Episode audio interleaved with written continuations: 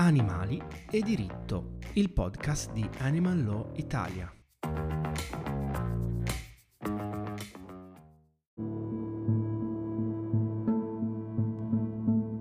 Allevamenti in fiamme, morti 58.000 maiali. Due tragici incidenti in una settimana riaprono il dibattito su queste fabbriche di animali, prigioni capaci di infliggere la morte più atroce. Le fiamme si sono sviluppate esattamente a una settimana di distanza in due allevamenti intensivi, il primo nel nord-est della Germania e il secondo in Italia, in provincia di Bergamo. Nei due incendi si stima abbiano perso la vita oltre 58.000 maiali.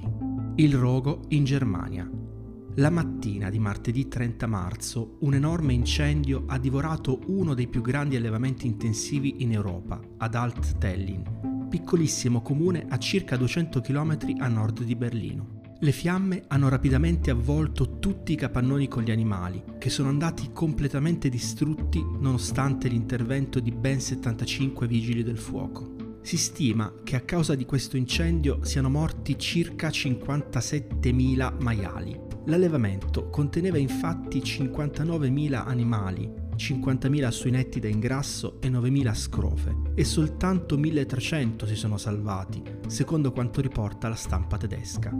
L'allevamento è anche dotato di un impianto di biogas, motivo per il quale gli sforzi dei vigili del fuoco si sono concentrati nell'impedire alle fiamme di raggiungere i silos contenenti il combustibile, altamente infiammabile l'allevamento è stato sottoposto a sequestro in attesa che vengano completate le indagini per chiarire le cause del rogo, che al momento non sono ancora note.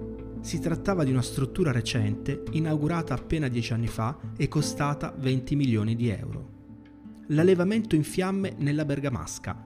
Nel tardo pomeriggio di martedì 6 aprile ha preso fuoco un altro allevamento di maiali, questa volta in Italia ed esattamente a Romano di Lombardia, in provincia di Bergamo. Fortunatamente all'interno vi erano appena 800 maiali, un numero bassissimo per un allevamento intensivo. Molti di questi sono rimasti feriti e sono comunque stati soppressi nel corso del giorno successivo. Stando ai primi accertamenti, l'incendio avrebbe avuto origine da un problema elettrico sviluppatosi tramite il tetto del capannone, la cui superficie complessiva è di 1000 metri quadri.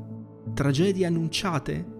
Queste due vicende, verificatesi a brevissima distanza di tempo, pongono ulteriori pesanti ombre sugli allevamenti intensivi, luoghi di segregazione nei quali il recupero degli animali, nel caso di incendi o calamità naturali, è particolarmente complesso, non soltanto perché vi sono pochi addetti in rapporto al numero di animali, ma soprattutto per le caratteristiche costruttive intrinseche degli allevamenti. Per quanto riguarda i maiali, ad esempio, ogni capannone è diviso in diversi recinti, con decine di animali in ciascuno di essi.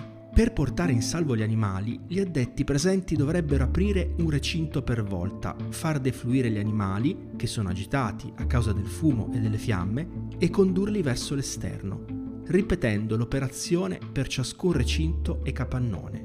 Un'impresa di fatto impossibile quando intorno scoppia un incendio. La priorità per i lavoratori, in quei casi, diventa mettere in salvo la propria vita, allontanandosi il prima possibile, anziché tentare di salvare poche decine di animali prima che arrivino le fiamme. Le scrofe poi passano la maggior parte della propria esistenza in apposite gabbie individuali, gabbie gestazione, gabbie parto, e sono quindi destinate a restarvi intrappolate in quanto ogni tentativo di recupero sarebbe praticamente impossibile. Anche quando i capannoni non prevedono recinti interni, gli animali sono spesso chiusi in gabbia, come nel caso delle galline ovaiole, o sono migliaia in poco spazio. Inoltre, la presenza di ostacoli, come mangiatoie e nastri trasportatori, complica le possibilità di intervento.